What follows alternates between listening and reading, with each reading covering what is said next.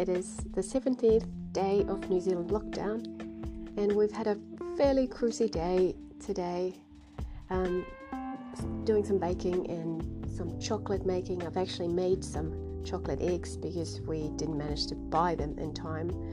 So I've um, used some chocolate egg molds that I had in my cupboard and managed to do something that kind of resembled the Kinder eggs, which was pretty good.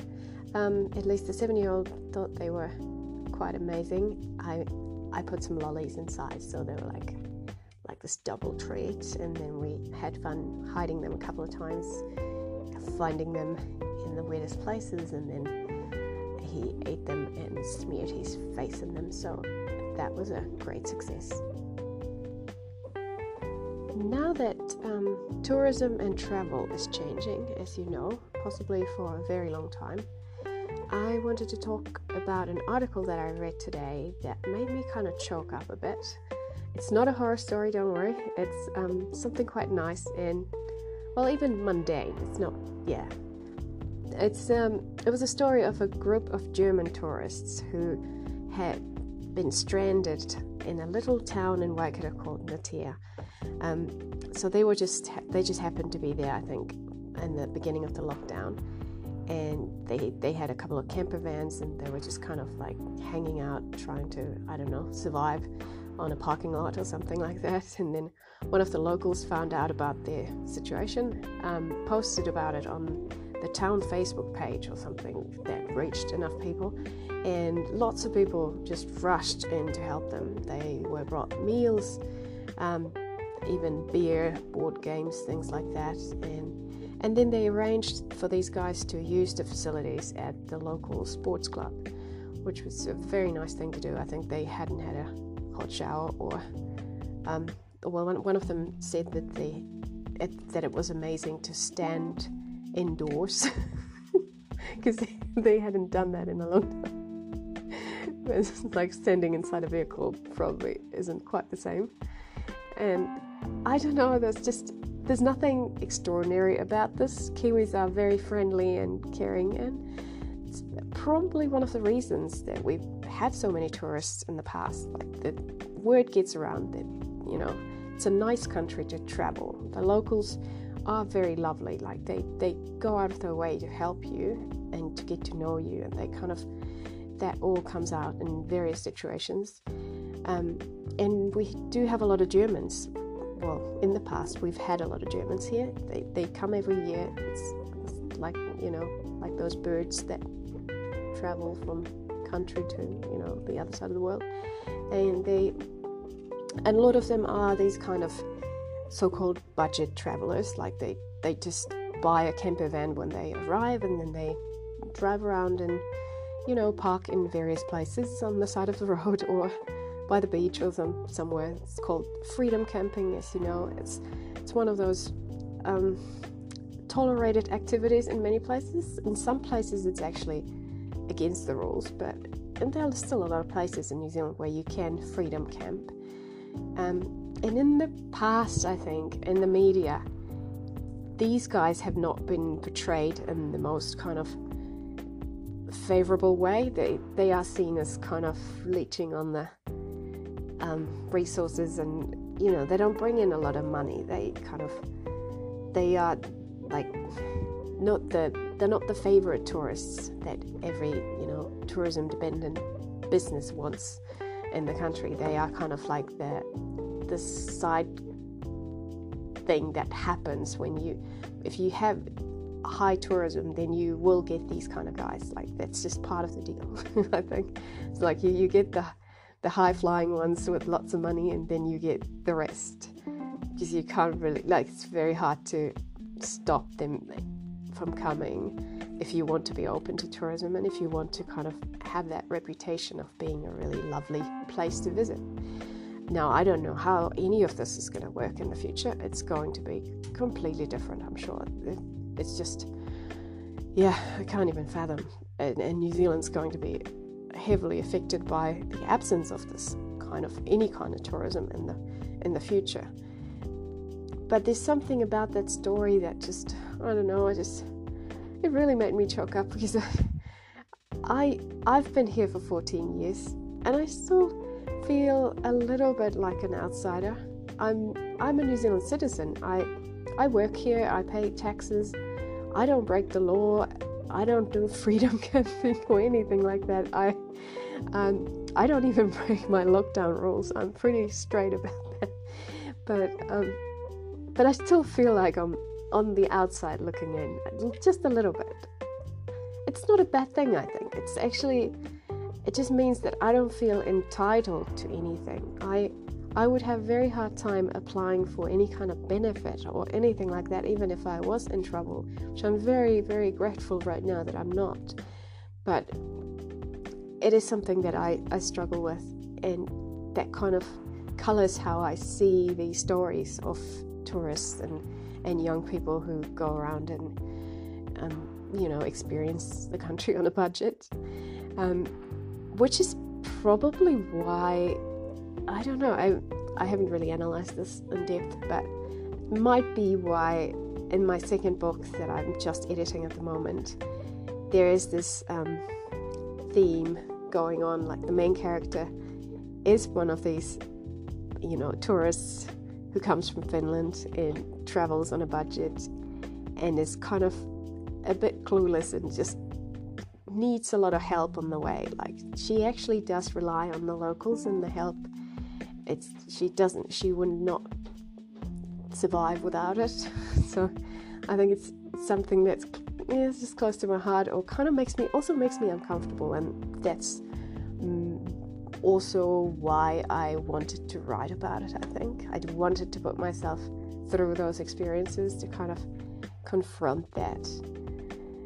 And what's also funny that there's there is a German character in the book who's um, a, a little bit peculiar and lovable.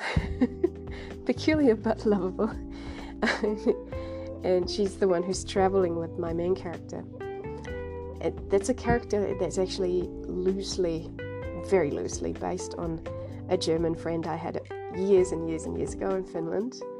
Um, she was this very sincere, kind of um, sincere girl who spoke without preamble. She just went straight into the point. Um, and she's um okay. Sorry about that. Sammy just walked in and totally spooked me, and I lost my train of thought. But what I was saying um, about this German friend was that she kind of um, she came to talk to me in a way that I haven't actually been approached by another human. I don't think since then. Like she, she just kind of came to me and told me that we should be friends. Like she just wanted to make a friend, and she was very open about it. Kind of like, um, like kids would do. They would just go to another kid and say, "Hey, let's be friends. Do you want to be a friend?" And the other one's like, "Yeah, sure." And I don't think that had happened since my childhood until I was in my maybe early 20s, 25, something like that, under 25. And she just came to me, I think it was after a dance class that I we'd been to, but there were like 15 other people. I, I didn't know her from a bar soap. She just came and, and started talking and just informed that we were going to, you know, we were going to be friends. and I thought I I was a little bit taken aback, but at the same time, kind of just, uh, just I don't know. I just kind of shrugged and went like, "Oh yeah, okay, okay then. Like if you if that's so important to you, then all right." And then we we hung out a few times, and she's kind of she didn't really have a um, sense of humor in the same way that I was kind of used to with other people. Like you didn't, you couldn't joke with her. She was very literal about everything. So just yeah, it's just a very interesting character. Um, I'm not a psychologist. I wouldn't try to, you know, describe her, describe her in, any kind of um, clinical terms, but she was definitely, definitely um, a bit strange. But I did like her. I thought she, I thought she was kind of cool, and not nothing that we talked about. Whatever I can even remember. My my memory is terrible, but if, even if I do remember something, none of that has actually made it to to the book, and you know, in that form. But something of her, like the essence of her character and what she was like, and how she approached me, that definitely made it to the book. That kind of just that um, dynamic because I found it so fascinating back then, and I don't know, that's just stayed with me for years. And it's just so much fun to kind of dig up some stuff that you barely remember, that you kind of have an idea of, but then just add on that and create a whole new character who kind of, you know, resembles someone who you met but doesn't actually say or do anything, any of the same stuff. Just because you have the freedom, you're writing fiction, you just do whatever you want. but yeah, so once that book book comes out, you might be able to um, experience what I experienced back then. Now, I would like to do a little shout out to my friend Jess in the UK um, who's not probably not listening to this. He's, he's much um, more of a like a you know a real entertainer, someone who would create some real content, not this kind of blah blah stuff. Um, but he's um, in a very tough situation in London, I think, where he's having to go back to work even though he's on some level of immunocompromised. I'm not sure what his situation is at the moment, but he's not not that young and not that healthy. So he probably should really stay at home. And I understand that it's a really hard choice when you don't have any other income or your freelance other jobs have maybe fallen through or whatever is happening and if there's one gig that you can do but you just have to do that at the workplace like they they're not giving you any choice in that matter it's a really hard choice, and I just feel very nervous about it for him. Um, and anyone else who's in that kind of situation, I feel for you. I, I don't know how. What can you do? It's the country's clearly not shut down, and the UK is not shut down the same way that New Zealand is. And he didn't make it back here on time, so he's stuck there and has to just get through this however things are going to, you know, go down in in London and places like that. very crowded.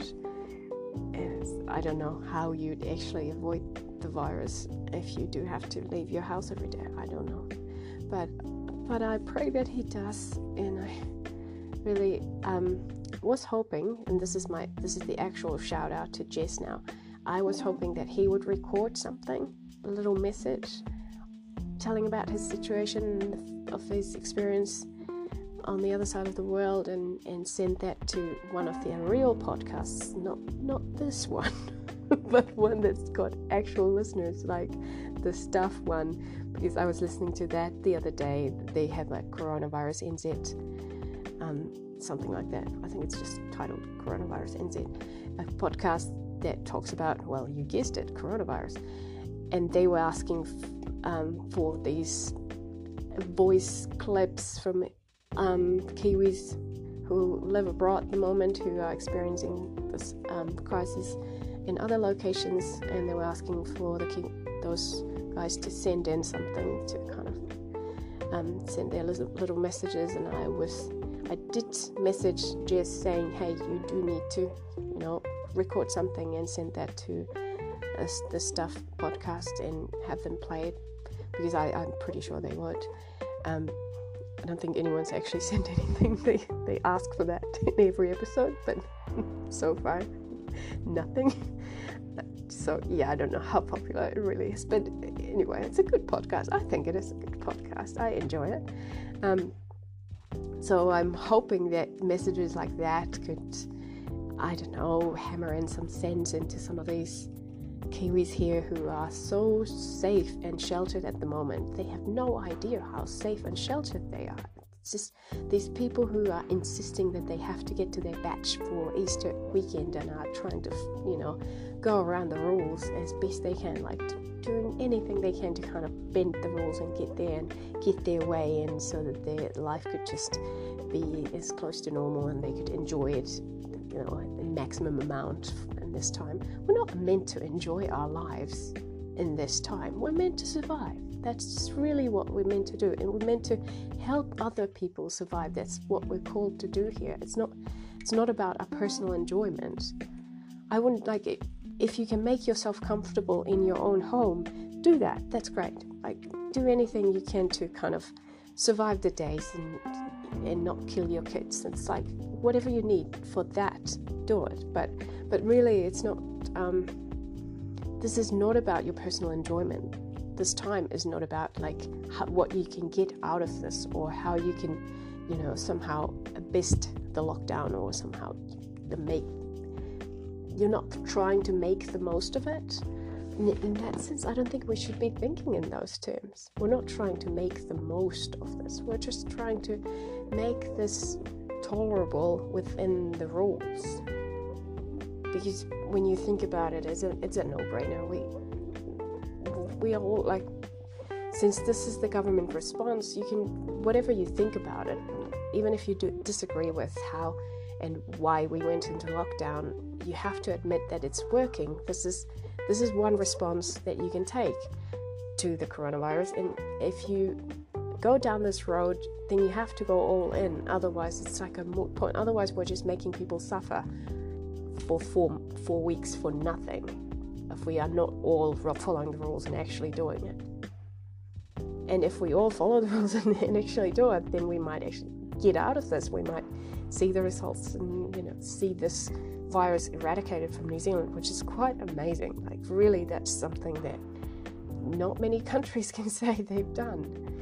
And as I was just reading in the news that in was it in Singapore or one of those I think it was in Singapore the people who've had coronavirus and have already been declared um, cured and negative, like they've had two negative tests for coronavirus, are now testing positive again.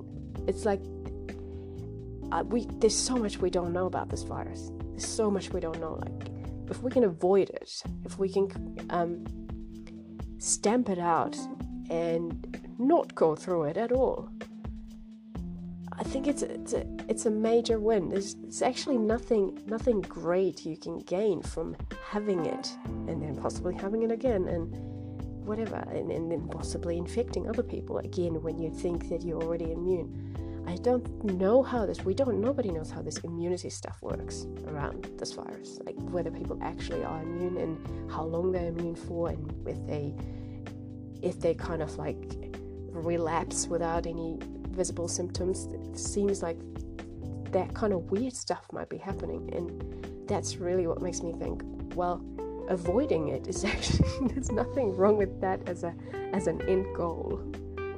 Your end goal should not be like, oh well, everyone's gonna get it anyway, so I might as well get it over with. And I see those comments everywhere that kind of like, oh, you might as well just get it over with.